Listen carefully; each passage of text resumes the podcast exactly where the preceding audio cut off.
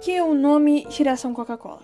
Bem, a canção fala sobre a geração dos jovens nos quais viviam na década de 70, 80.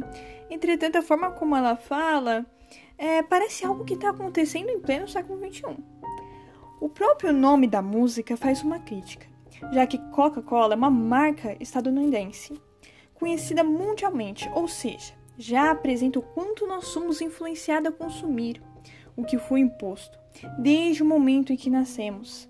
Essa reflexão é vista também em toda a sua letra.